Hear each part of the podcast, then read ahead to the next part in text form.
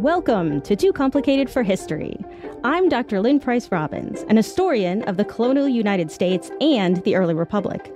I'm also a documentary editor who used to read George and Martha Washington's mail, and I currently read Abraham Lincoln's letters for a living. And I'm Isaac S. Loftus, a documentary filmmaker and not a historian. But I am a fan of history and am generally what you would call a nerd.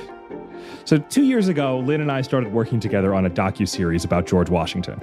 As a part of that series, we spent a lot of time talking to historians on Zoom. Those conversations would inevitably stretch into hours long tangents that we knew would never make it into the show. This podcast is a result of us wanting to share those conversations that are kind of like the historian's cut or the deleted scenes of history. They aren't going to make it into a documentary or your history textbook because they're too complicated.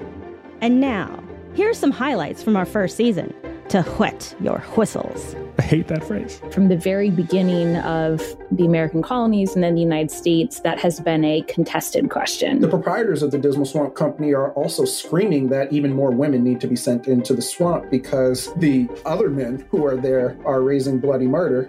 Um, the guy that does this real sort of slogging day in, day out, winning of the war, this yeoman's work of soldiery, we never get to hear much about him because he died young. One of the soldiers called them the three goddesses. It was her and her two older sisters. So they were quite popular with them. And I thought, so they could have actually been friends? What?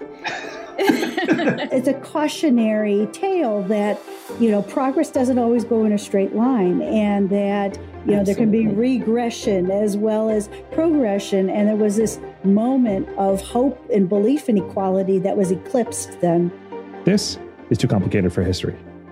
Coming soon to wherever you listen to your favorite podcasts. Follow us on Twitter, Instagram, and Facebook.